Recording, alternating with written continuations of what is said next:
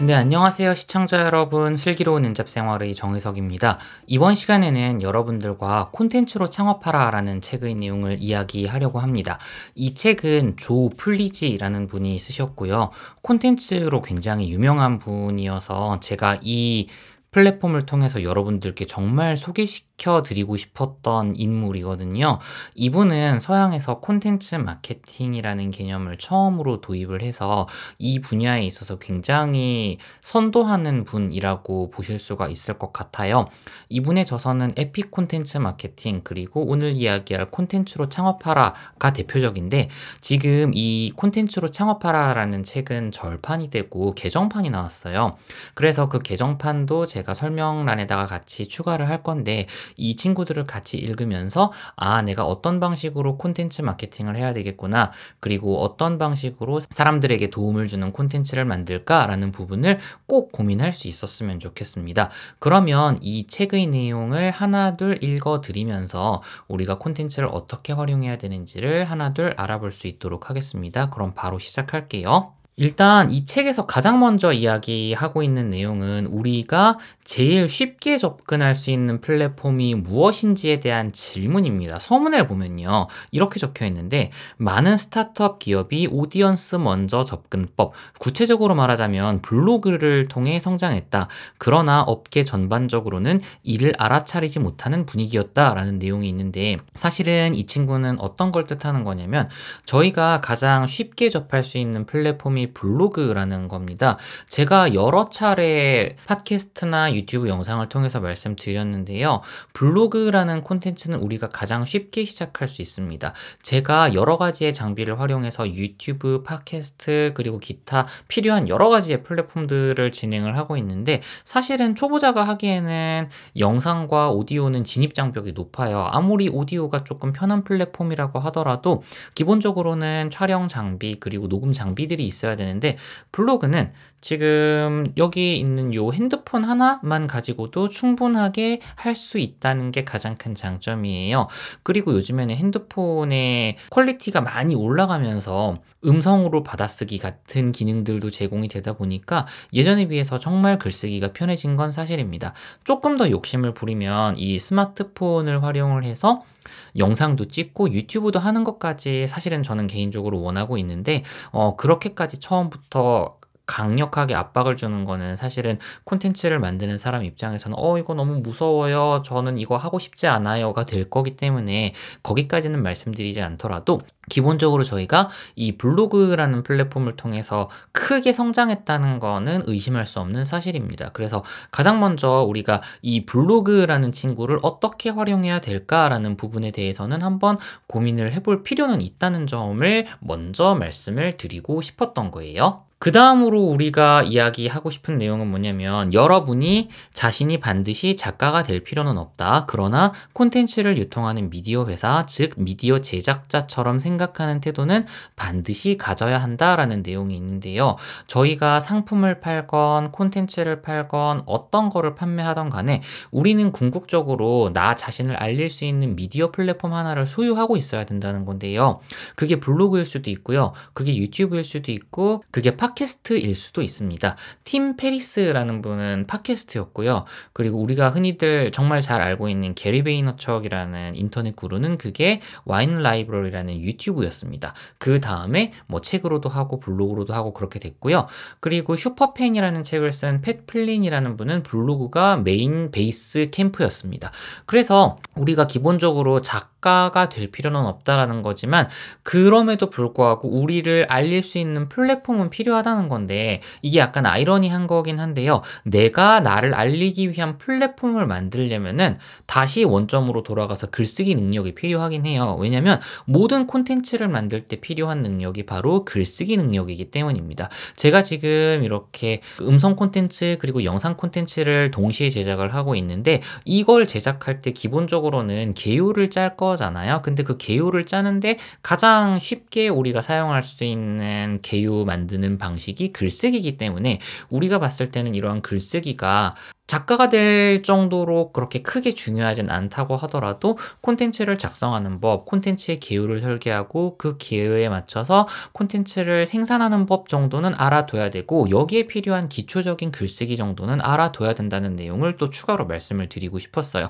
작가가 될 필요는 없어요. 우리가 이걸 가지고 꼭 글쓰기를 해서 책을 출간을 해서 작가가 될 필요는 없지만 중요한 건 우리가 이렇게 콘텐츠를 만들어낼 수 있는 능력 정도는 갖 춰야 된다는 거고 그 능력을 위해서 필요한 기초적인 지식이 글쓰기라는 겁니다.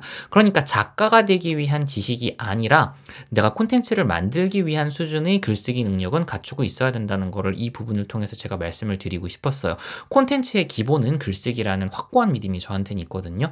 그게 그럴 수밖에 없는 게요. 제가 여태까지 정말 수많은 유튜브 콘텐츠와 수많은 팟캐스트 콘텐츠와 벌써 20개가 넘었더라고요.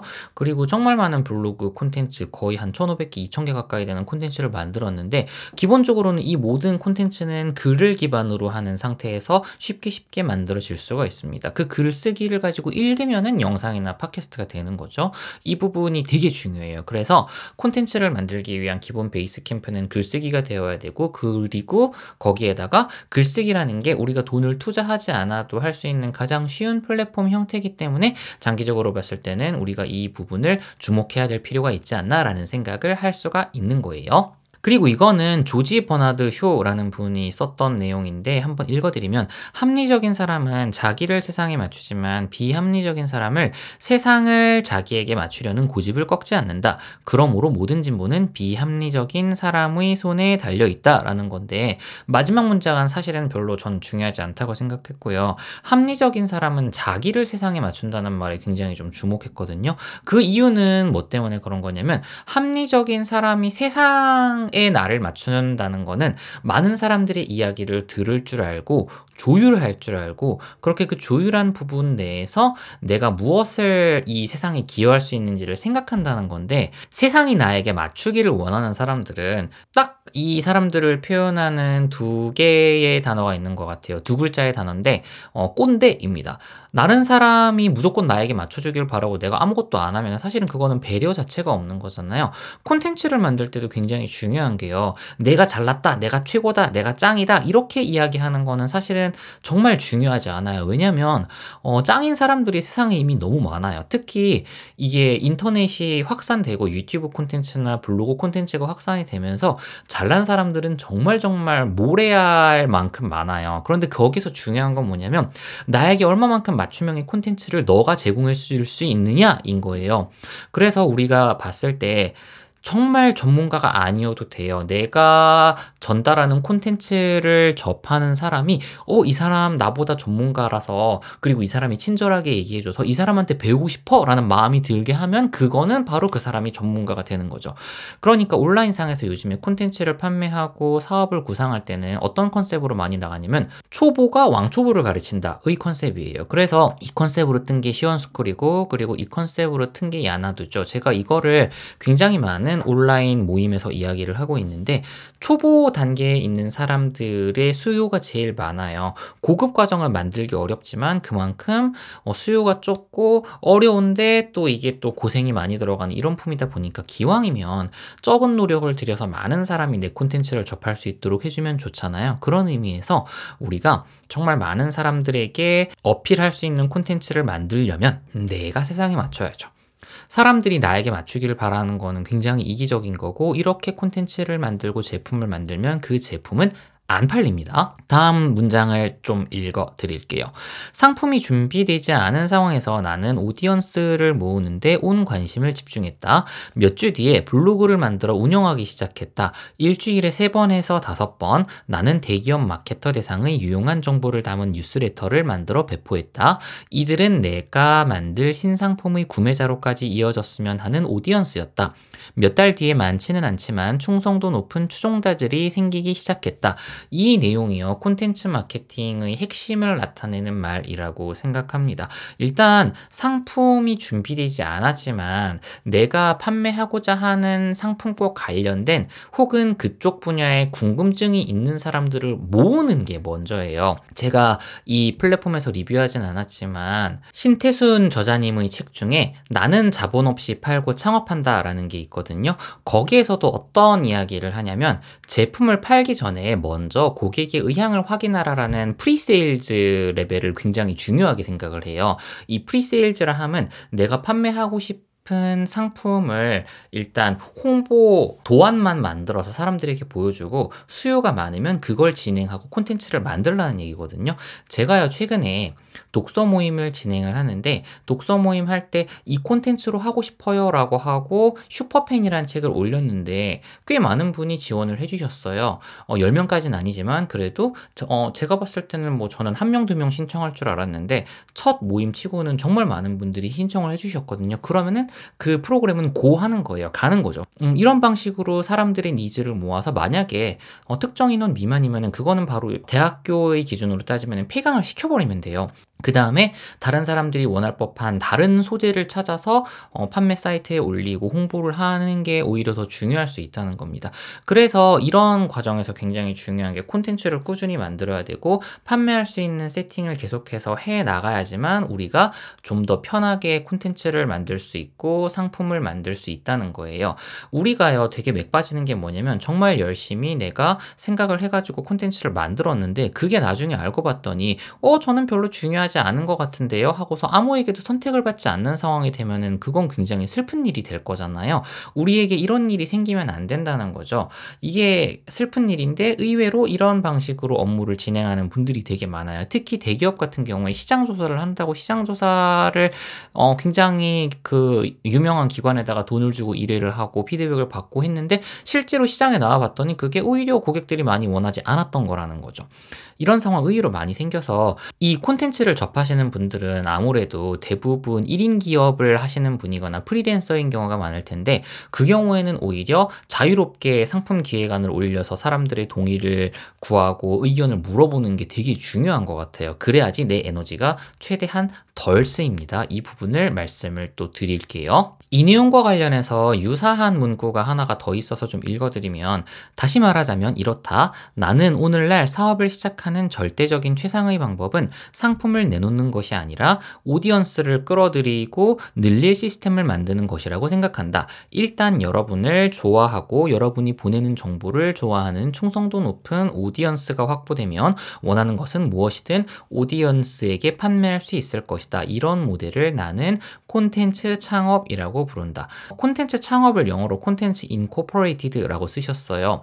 이 말은 콘텐츠를 통해서 사람들을 모으고 그 콘텐츠를 좋아하는 사람들이 원할 법한 상품을 물어서 만들어 보는 거예요. 제가 최근에 팻 플린의 superfan이라는 책을 굉장히 열심히 보고 있는데 이 책에서 이야기하는 게 뭐냐면 팬들을 참여시키라는 얘기를 되게 많이 하거든요. 그러니까 콘텐츠를 만들 때 팬들에게 물어봐서 어떤 게좀 어, 도움이 될 것 같은 같은가요? 라고 설문조사를 하거나 만약에 이메일 구독을 한다면 이메일로 물어보거나 해서 그런 주제들을 모으고 그분들이 원할 법한 주제들을 계속 이렇게 뭐 유튜브 영상이 됐건 아니면은 뭐 블로그 콘텐츠가 됐건 계속 만들어주는 거예요. 이렇게 콘텐츠를 만들다 보면은 그 사람들이 원하는 것들이 누적이 되고 어 이게 선순환이 되면서 계속 유사한 부분에 궁금증이 있는 사람들이 계속 유입이 될 거잖아요. 그래서 이런 경우에는 사실은 하루 방문자가 만 명, 이만 명 되는 게 중요한 게 아니라요. 거예요. 하루에 100명이 들어오더라도 그 사람이 정말 내 찐 구독자이냐, 그리고 이 사람들이 나를 얼마만큼 좋아하고 얼마만큼 콘텐츠를 어, 애착을 갖고 이렇게 읽어줄 것이냐가 더 중요한 거예요. 이런 부분들을 직접 상품을 판매할 때 경험을 해본 사람이라면은 정말 어마어마한 방문자 수에는 그렇게 목매지 않아도 되는 수준이 되거든요. 이거는 사실은 블로그로 수익화를 하는 방식 중에 크게 두 가지 중에 두 번째거든요. 첫 번째는 다른 사람이 판매하는 제품을 이렇게 약간 홍보해주고 그 사람들이 판매를 잘 될 수 있도록 사람들을 그쪽으로 밀어 넣어주는 방식이 첫 번째 방식이라서 이거는 정말 높은 일 방문자가 필요한 방식인데 두 번째는 내 제품을 좋아하고 내 콘텐츠를 좋아하는 사람을 모아서 그 사람들이 궁극적으로는 내 제품을 살 수 있도록 해주는 정말 찐 콘텐츠들을 제공하는 방식이 있는데 조 플리지라는 분은 이러한 방식의 콘텐츠 마케팅에 굉장히 관심이 많은 것 같고 실제로 이 분야의 전문가입니다. 그러면 이러한 콘텐츠 마케팅을 어떻게 하는 게 좋냐? 책에는 이렇게 나와 있어요. 간단하게 말해서 창업가는 비즈니스 모델을 구축할 토대가 될 콘텐츠 분야를 찾아내야 한다. 그러려면 지속적으로 audience를 끌어들일 자신만의 sweet spot을 파악해야 한다. sweet spot은 창업가나 기업이 능숙하게 해낼 수 있는 지식이나 기술과 창업가나 기업이 자신 또는 사회 전체에 매우 가치가 있다고 느끼는 열정 분야가 교차하는 지점이다라는 건데요. 이 sweet spot을 우리가 잘 이해를 해야 된다고 생각을 해요. 예를 들어서 저 같은 경우에는요, 블로그로 돈을 버는 법을 많이 이야기하고 있잖아요. 그런데 온라인상에서 블로그와 글쓰기로 돈 버는 법을 이야기하는 분이 굉장히 많다는 거죠. 그러면 이 상태에서 내가 다른 사람의 눈에 더 잘 띄려면 당연히 경쟁력이 있어야 되잖아요. 그러면 이 경쟁력을 어떻게 찾을 것인가라는 건데 그 부분을 이야기하는 게 바로 이 스위트 스폿이라는 거죠. 어, 스위트 스폿은 내가 계속해서 해낼 수 있는 부분, 저 같은 경우에는 글쓰기, 책쓰기, 그리고 온라인상에서 콘텐츠로 돈 벌기와 관련된 내용을 계속 이야기를 하고 있는데 이러한 지식과 기술이 있고 그리고 이 부분은 제가 책을 읽고 콘텐츠를 만드는 거 그리고 공부하는 걸 굉장히 좋아한단 말이죠. 여기에 추가적으로 다른 사람들에게 없는 플러스 되는 요소를 하나를 추가를 해주면 어, 이런 부분들이 내 강점이 될 수 있다는 거죠. 저는 편하게 이야기하는 걸 좋아하고 그러다 보니까 사람들이 정말 제대로 들을 수 있는 음성 콘텐츠에 좀 많이 노력을 하는데 사실은 이거 하나가 경쟁력이 된다고 저는 생각하지 않고요. 제가 이렇게 읽어 드리면서 경험을 섞는 거 이거는 저만의 고유한 콘텐츠가 될 수 있잖아요. 그래서 어, 최대한 도움이 되는 콘텐츠를 만들기 위해서 고민한 내용들을 영상으로 촬영하고 그 영상들을 사람들에게 공유하는 그런 일련의 과정들을 계속 반복을 하고 있는 거예요. 그래서 이 스위트 스폿이라는 건 다시 한번 말씀드리면 창업가나 기업이 능숙하게 해낼 수 있는 지식, 기술 같은 것들이고 그리고 이러한 기술들이 창업가나 기업이 자신이나 사회에 가치가 있다고 느낄 수 있는 친구들이어야 되고 그리고 이거를 내가 열정적으로 할 수 있는 부분이어야 돼요. 거기에다가 추가로 하나를 더 보태면은 어 내가 정말 다른 사람들하고 대비했을 때 조금 더 차별성이 있는 그런 경험을 제공해 줄 수 있느냐도 공유를 해 보셔야 됩니다. 만약에 그게 없다고 하면 책을 이용해서 공부하는 과정을 계속 이렇게 보여주고 성장하는 과정을 보여주는 것만으로도 충분히 다른 사람들에게 스위트 스폿으로 어필을 할 수가 있어요. 이 내용은 제가 정말 많이 강조를 드렸습니다. 그런데 이 블로그 post를 만들 때 굉장히 우리가 고려를 하고 좀 조심해야 되는 부분이 있는데 이게 이거를 못 해가지고 수익화를 하기가 되게 어렵다고 하시는 분들이 있는데 한 문장으로 굉장히 짧게 읽어 드릴게요. 뭐냐면 블로그 post는 미니스커트 같은 거야. 핵심 부위를 가릴 만큼은 길어야 하지만 흥미를 끌 만큼은 짧아야 하지. 그래서 이 부분이 개인적으로는 그 사람이 가지고 있는 전문 지식이 얼마나 되느냐에 따라서 결정이 된다고 생각을 해요.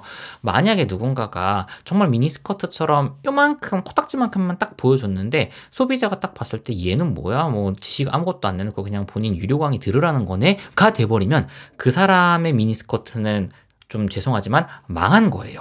그런데 어, 누군가가 지식이 정말 깊어서 이 정도는 내가 봤을 때는 그냥 뭐 인터넷 검색하면 다 나오는 건데 내가 그냥 조금만 정리하고 내 의견만 얘기해서 줄게라고 정말 편하게 얘기를 했는데 누군가가 그거를 딱 듣더니 와 이거는 이 사람은 정말 무료로 공개했는데도 quality가 너무 좋아 계속 이렇게 이 사람을 구독해서 소식을 접해봐야지가 돼버리면 그 사람은 어, 아무것도 하지 않고 그냥 일반적인 지식만 갖고 이야기를 했지만 그걸 통해서 소비자를 끌어모을 수가 있는 거거든요. 그래서 우리가 특정 분야의 전문 지식일 때이 어, 무료로 공개하는 지식의 범위가 어느 정도가 될 것인지에 대한 거는 고민을 해볼 필요가 있는데요. 이거를 현명하게 하는 법이 하나가 있습니다. 뭐냐면 무료로 공개하는 것에는 what 그러니까 무엇을 했는지를 이야기를 하고 유료 콘텐츠에는 하우를 이야기하는 거예요. 그러니까 예를 들면 이런 거죠. 블로그로 돈을 버는 방법은 체험단이 있고 기재단이 있고 있고 그리고 원고 투고가 있고 책 출간이 있고 전자책 PDF 출간이 있고 콘텐츠를 만들면 돼요.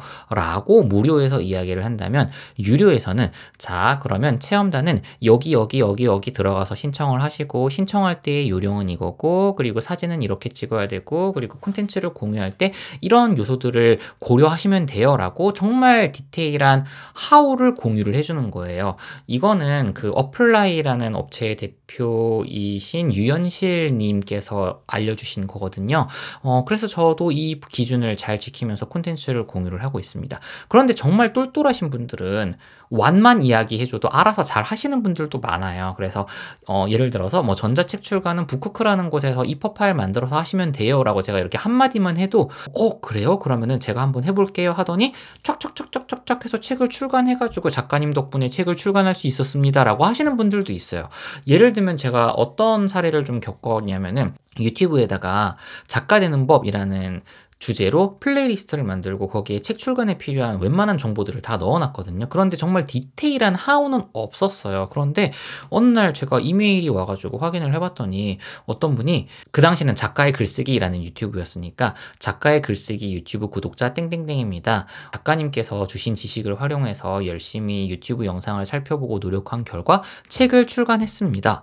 그 책을 작가님께 보내드리고 싶습니다. 너무 감사하는 마음이 커서 앞으로도 작가님 작가님의 콘텐츠를 계속 볼 것 같습니다라는 메일이 실제로 왔어요. 그래서 그분이 감사하게도 제가 주소를 불러드렸더니 제 집으로 작가님의 출판 도서를 이렇게 서명까지 해가지고 보내주셨거든요. 너무너무 감사한 일이잖아요. 그래서 왓을 알려줬는데 그분은 알아서 그냥 다 만들어가지고 하신 거예요. 이렇게 할 수도 있겠지만 일반적으로 지식이 되고 그 지식이 판매 가능한 수준까지 올라가려면 누군가의 시간을 절약해 줄 수 있는 하우가 반드시 있어야 돼요.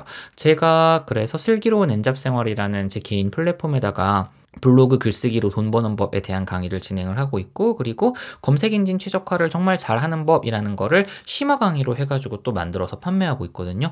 이거는 누군가의 시간을 줄여주는데 도움이 되는 콘텐츠라는 확신이 있어요. 만약에 그런 확신이 없다면 콘텐츠를 만들면 안 되고 그 콘텐츠로 사람을 끌어오기 위해서 블로그나 유튜브나 팟캐스트를 해야 된다는 건데 이러한 일련의 과정들이 결국에는 콘텐츠 마케팅이라는 이름으로 귀결이 된다는 게 사실은 이 문장 문장의 핵심 내용이었다라고 저는 생각을 하고 있어요. 그리고 이거는 개인적으로 목표 달성을 위해서 정말 많은 책들을 봤는데 여기에도 비슷한 내용이 있어서 그냥 간단하게 읽고 넘어갈게요. 같은 해 캘리포니아 도미니칸 대학교의 게일 메슈스가 수행한 연구 결과가 발표되었는데 자기 목표를 기록하고 친구와 공유하고 매주 내용을 업데이트하여 친구에게 보낸 사람들이 단순히 목표를 세우기만 한 사람보다 목표 달성 면에서 평균 평균 33%더 성공적이라는 내용이었다라는 건데 사실은 저는 어, 연초에 한번 이 친구를 공유하고 여태까지 공유를 안 했었거든요. 혼자서만 기록을 했는데 이 친구를 블로그에 기록하면서 성과들을 계속해서 이야기하는 건 굉장히 좀 중요할 것 같아요. 그래서 어, 저도 이 책을 읽으면서 예전에 읽었던 내용을 잊어먹고 있다가 다시 한번 생각을 해봤는데, 아, 그러면 나도 이제 블로그를 통해서 이런 친구들을 기록하고 이야기를 해봐야 되겠다. 혹은 뭐 유튜브 영상을 통해서 중간 보고 같은 것들을 해봐야겠다라는 부분으로 생각을 하게 됐어요. 이런 친구들은 그냥 전체적인 콘텐츠 마케팅과 관련된 부분은 아니지만, 그래도 우리 목표를 달성하는데 도움이 되는 하나의 문구였기 때문에 제가 책을 읽다가 밑줄을 그었고요. 콘텐츠 마케팅이 성공하려면 우리가 지켜야 될 여러 가지 요소들이 있는데 훌륭한 콘텐츠 마케터들을 살펴봤더니 이런 특징이 있었다고 합니다. 그 부분을 제가 좀 읽어드릴게요. 우리는 훌륭한 콘텐츠 마케터와 다른 이들의 차이가 무엇인지 찾기 위해 자료를 뚫어져라 살피고 분석했다. 여러 가지 특징이 드러났지만 우리가 찾아낸 핵심 차별 차별화 요소는 딱 두 가지였다. 첫 번째, 문서든 전자기기를 통해서든 어떤 식으로든 자신의 콘텐츠 마케팅 전략을 기록한다. 두 번째, 정기적으로 계획을 검토하고 지속적으로 참고한다. 우리가 찾은 모든 특징 중에 콘텐츠 마케팅 성공 여부에 가장 큰 영향을 미친 것은 위의 두 가지 행동이었다. 제가요, 블로그 글을 꾸준히 쓸 수 있으려면 항상 블로그 글쓰기 계획표가 있어야 된다고 했거든요. 이 계획표가 없으면은 오늘 뭐 쓰지를 고민하다가 에이 귀찮아 오늘은 그만 이렇게 되는 경우가 굉장히 많아요. 콘텐츠 마케팅 같은 경우에도 오늘은 내가 뭐 하지에 대한 계획이 적어도 일주일 이상은 있어야 돼요. 저 같은 경우에는 어, 팟캐스트 콘텐츠 하나를 만들고 유튜브 콘텐츠 두 개를 만들고 그 다음에 블로그 글쓰기는 어, 요즘에는 좀 편하게 운영을 하고 있거든요. 그러면은 최소 저는 주에 3개 이상의 콘텐츠를 만들어야 되는데 그 콘텐츠를 만들 때 아 오늘은 이 책으로 하자 다음 주에는 이 책으로 하자라고 해서 어, 쭉 이어서 할 책의 리스트들을 정해놨어요. 그러면 저는 어떻게 하면 되냐면 팟캐스트 콘텐츠를 녹음을 할 때 카메라를 켜놓고 영상을 같이 받고 그 다음에 유튜브 콘텐츠에 만들 부분을 일부 잘라서 큰 부분은 팟캐스트로 발행을 하고 나머지는 유튜브 영상으로 두 개로 쪼개서 화 목에 발행되게끔 하면 되는 거거든요. 이렇게 특정 계획을 세워서 그 계획을 제대로 실천할 수 있도록 내 시스템을 마련하는 거는 굉장히 중요하고요. 그래서 저도 어, 일정을 계속 이렇게 만들어 놓으니까 콘텐츠를 이제 중단하려는 생각을 거의 안 하게 돼요. 그냥 아 오늘은 이거 하면 되지 하고 쭉 이어서 하고 콘텐츠 발행하고 그 다음에 또 쭉 이어서 콘텐츠 발행하고 하면은 사실은 콘텐츠가 밀릴 염려가 없거든요. 그런데 문제는 우리가 이런 걸 안 한다는 겁니다. 이게 굉장히 저희에게 있어서는 좀뼈 아프고 아쉬운 부분이라고 볼 수가 있어요. 그러면은 우리가 콘텐츠 창업을 하고 독자가 어떤 성향이 있는지를 좀 알아줘야 되는데 그 다음에 제가 어, 이야기하고 싶은 거는 개인의 성향과 독자들의 성향인데 이렇게 나와 있어서 공감이 가서 밑줄을 쳐봤습니다. 읽어드리면요. 요즘 독자들은 지금보다 나은 생활, 나은 일자리, 특정 과제 해결 등에 도움이 되는 어떤 콘텐츠든 받아들이고 관심을 보이는 개방적인 태도를 취한다. 여러분은 유용한 콘텐츠 전달 기회라는 측면에서도 다른 누구한테도 뒤지지 않을 만큼 충분한 기회를 갖고 있다. 이거 저 정말 공감하는 내용입니다. 요즘에는 인터넷이 모든 사람들에게 열려 있기 때문에 내가 콘텐츠를 만들기만 하면 많은 사람들에게 내 콘텐츠 를 전달할 수 있어요. 어, 오프라인이랑 좀 비교를 해볼게요. 제가 헬스장을 열었어요. 그래서 어, 떤 할머님과 아니면은 그런 이제 그 할아버지 분께 이 전단지를 나눠주세요 하고 각각 100장 100장씩을 나눠드렸단 말이에요. 그럼 이분들은 특정 장소에서 전단지를 이렇게 막 전달할 거지 않습니까? 그런데 문제는 이 전단지가 어, 맞춤형으로 사람들에게 전달이 되지 않는다는 거예요.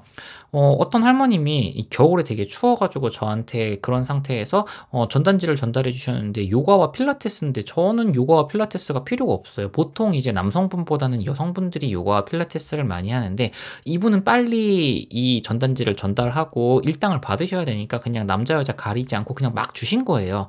그분의 입장도 이해는 돼요. 왜냐면 그날이 되게 추웠거든요. 근데 중요한 거는 사업을 하는 사람들의 입장에서 제대로 된 사람에게 그 전단지가 전달이 되는 게 맞잖아요.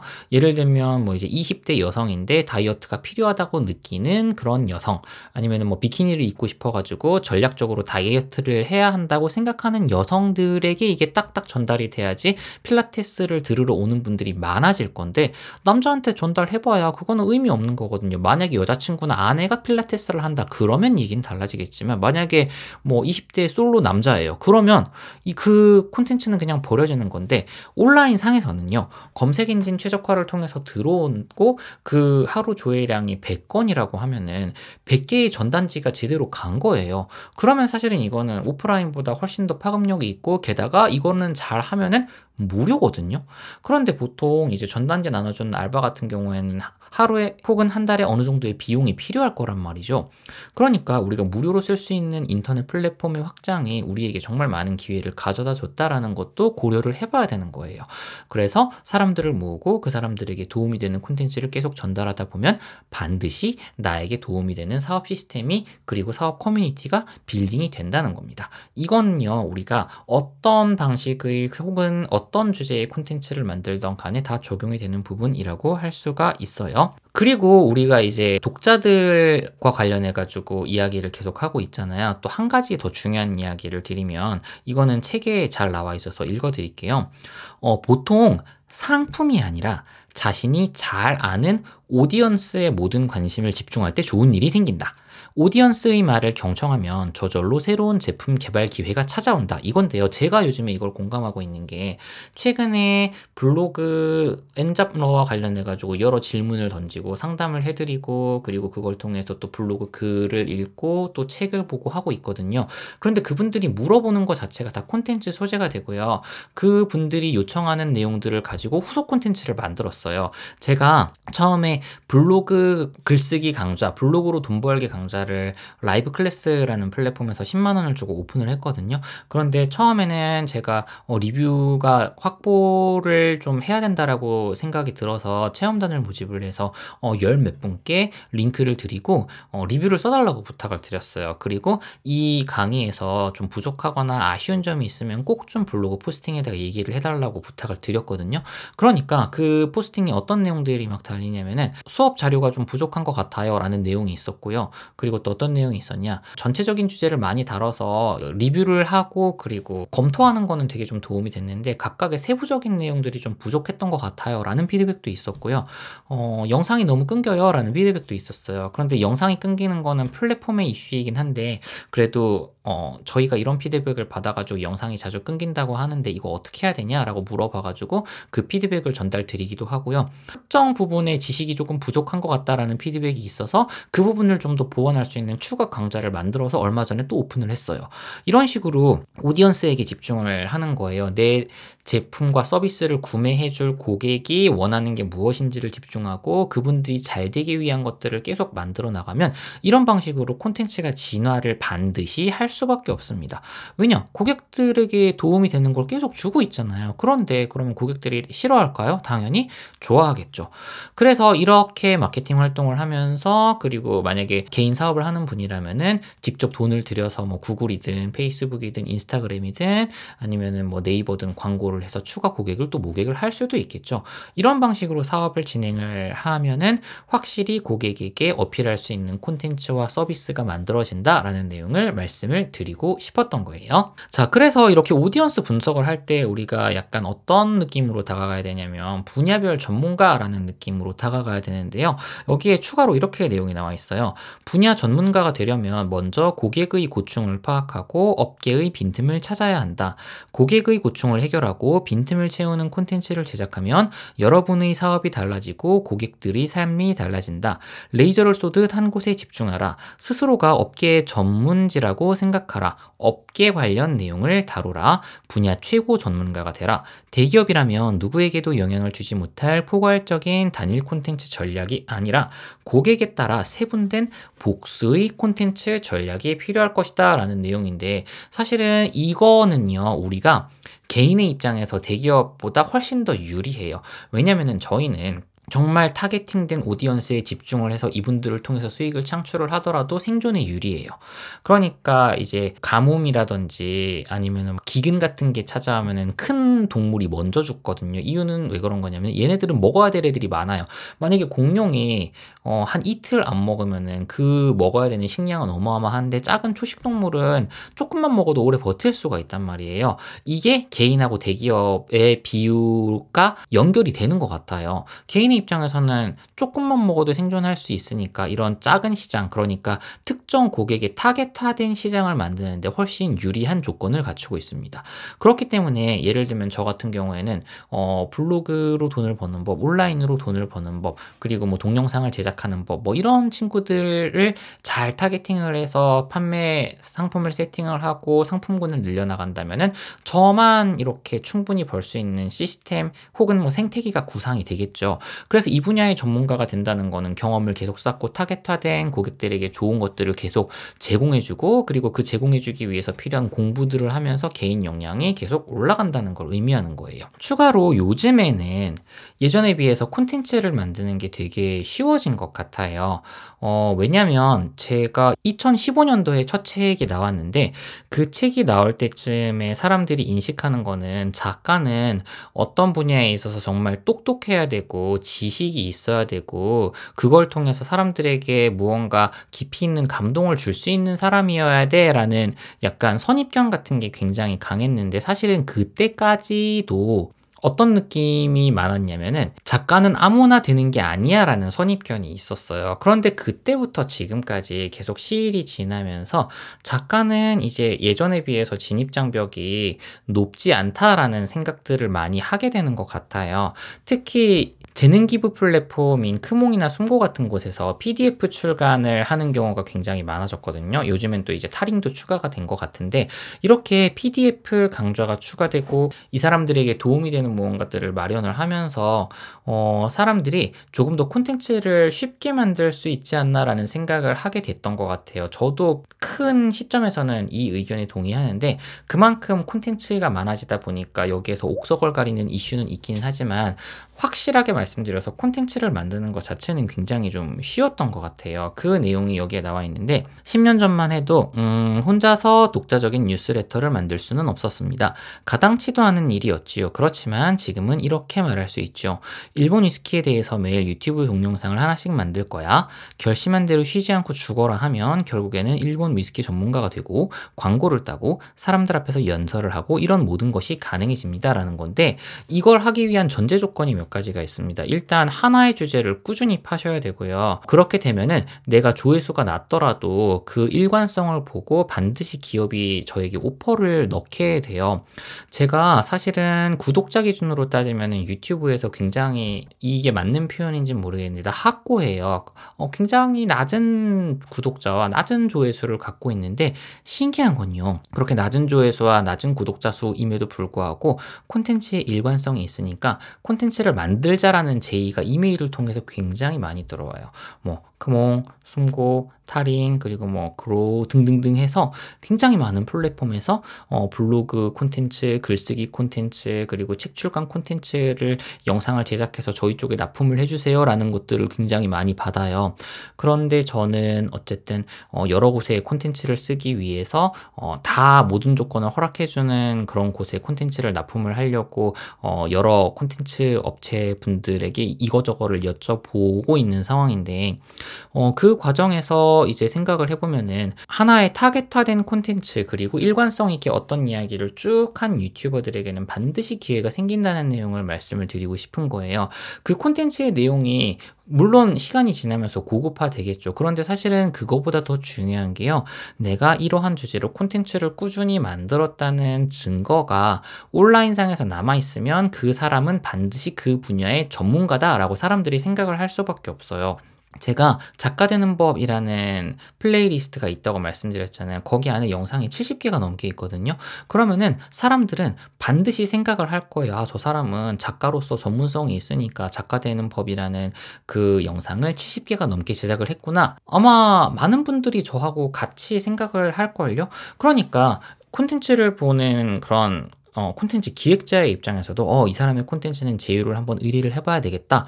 그런 다음에 제 이메일 주소 검색을 해가지고 메일을 보내신단 말이죠. 이런 과정들을 생각을 해보신다면 요즘에는 콘텐츠 전문가 그리고 특정 분야의 전문가로 거듭나는 게 크게 예전에 비해서 어렵지 않다는 내용을 좀 말씀을 드리고 싶었던 거예요. 내가 전문가라고 생각하고 공부하는 과정을 올리거나 아니면은 그렇게 얻은 지식들을 나눠주는 과정을 반복하게 되면은 반드시 나는 전문가가 될 수밖에 수밖에 없다라는 게 일단은 제 생각입니다. 그리고 요즘 트렌드가 아까도 말씀드렸지만은 초보가 왕초보를 가르치는 거잖아요. 그런데 초보가 꾸준히 노력을 해서 70개의 영상을 만들고 뭐 50개, 뭐 40개의 영상을 만들게 되면은 그 다음부터는 사람들이 그 사람을 초보라고 생각을 안 해요. 초보가 어떻게 이 주제에 대해서 영상을 10개 만들 수 있어?가 돼버리거든요. 그러니까 만약에 내가 특정 분야의 전문가가 되고 싶다면 콘텐츠를 계속 만들어서 이게 온라인상에서 검색이 되게끔 뭐 playlist나 아니면 어 블로그의 경우에는 카테고리화를 해가지고 누적을 시켜놓는 게 굉장히 나중에 도움이 많이 됩니다. 그런데 이런 질문을 좀 할 수가 있어요. 뭐냐면은 콘텐츠를 만들 때 고민이 되게 많을 텐데 그 저는 전문성을 이야기할 때 도움이 될 콘텐츠가 없어요. 어떻게 만들어야 되죠? 이러면서 막 이렇게 손을 흔드는 분들이 많은데 저 이거를 정말 핵심적으로 보여주는 문장이 하나가 있어서 이 친구를 읽어 드릴게요. 되게 중요한 내용이니까 꼭 이 어 부분을 기억해 주셨으면 좋겠습니다. 마커스는 어떻게 이런 일을 해냈을까? 마커스는 블로그에 생각할 수 있는 모든 고객 질문을 쓰고 성실하게 답변했다. 현재 검색 결과부터 소셜미디어 공유까지 각종 자료를 보면 유리섬유 수영장 관련해서는 마커스와 River Pools and Spas가 세계 최고의 정보 제공자라는데 의심의 여지가 없다라는 건데요. 이거 제가 정말 많이 말씀드리는 게 우리가 콘텐츠를 만들기 위해서 가장 중요한 건 누군가의 질문입니다. 그런데 누군 가가 굉장히 중요한데 이 누군가는 앞서 말씀드렸던 오디언스가 될 수 있는 그런 잠재 구매 고객이에요. 그런데 이분들이 궁금해 할 법한 질문들을 예상을 해서 목록화를 해놓거나 아니면 직접 내가 물어봐서 그분들이 궁금한 게 무엇인지를 안 다음에 그 친구를 목록화를 해놓잖아요. 그러면은 당연히 이거와 유사한 고민이 있는 사람들에게는 내 플랫폼은 최고의 플랫폼이 됩니다. 그리고 여기에다가 조금 더 고급화 전략을 써서 어, 노하우 같은 것들 아까 제가 하우를 판매하면 된다고 말씀드렸죠. 그 하우를 잘 꾸미고 구상 상에서 이 친구들을 판매할 수 있게 된다면 사실은 내 브랜드 입지라든지 기타 여러 가지 내용들이 훨씬 더 좋은 방향으로 진화를 할 수 있다는 내용인 거죠. 다시 한번 말씀드리지만 우리가 콘텐츠를 만들 때 내 의견 별로 중요하지 않아요. 내 의견이 중요할 수 있지만 그런데 내 의견에 얼마나 공감해 주느냐는 별개의 문제거든요. 그런데 콘텐츠를 만들 때 다른 사람들의 이야기를 들어서 그 사람이 어떤 생각을 하고 있는지를 미리 확인하고 그리고 그 사람에게 어울리는 콘텐츠를 만들고 그리고 그것들을 소통을 하면서 그 사람들에게 도움이 되는 자료를 주고 충성심을 얻고 하는 프로세스가 1년의 주기를 거쳐서 계속 이렇게 반복이 되면은 되면은 그 사람을 좋아하는 추종자층은 당연히 많아질 수밖에 없거든요. 그러니까 우리가 이런 내용들을 현명하게 해야 되는데 문제는 꾸준히 하는 게 쉽지 않고요. 그리고 이런 질문들을 모으는 게 굉장히 쉽지 않아서 저는 어떻게 하냐면 매 달마다 상담을 해드릴게요 라고 보내놓고 그 다음에 그분들을 통해서 질문을 받아요. 이제 그 조금 있으면은 마감 기간이어가지고 어느 정도 정리를 하고 이만큼 선정했습니다라는 전체 메일을 보내드려야 되는데 그분들의 질문 리스트를 봤더니 질문들이 다들 의미 있는 질문이었던 거예요. 제가 이야기하고 있는 엔잡러와 관련된 정말 많은 미세한 그리고 상세한 그리고 두루뭉실한 질문들 되게 많은 것들이 포함되어 있는데 어, 핵심적인 건 뭐냐면 많은 사람들이 그 두리뭉실하고 날카롭고 그리고 어, 예리한 그런 질문 모든 질문들에 대해서 답변이 되어졌으면 좋겠다라는 내용들을 굉장히 많이 생각해 볼 수 있는 거죠. 우리가요 콘텐츠를 만들 때 고객 위주로 생각을 해야 됩니다. 서비스는 무조건 고객 위주이잖아요. 그쵸? 그래서 뭐 고객 만족 경영이니 뭐니 해가지고 아주 아주 옛날 전부터 이러한 요소들이 굉장히 이슈가 되었잖아요.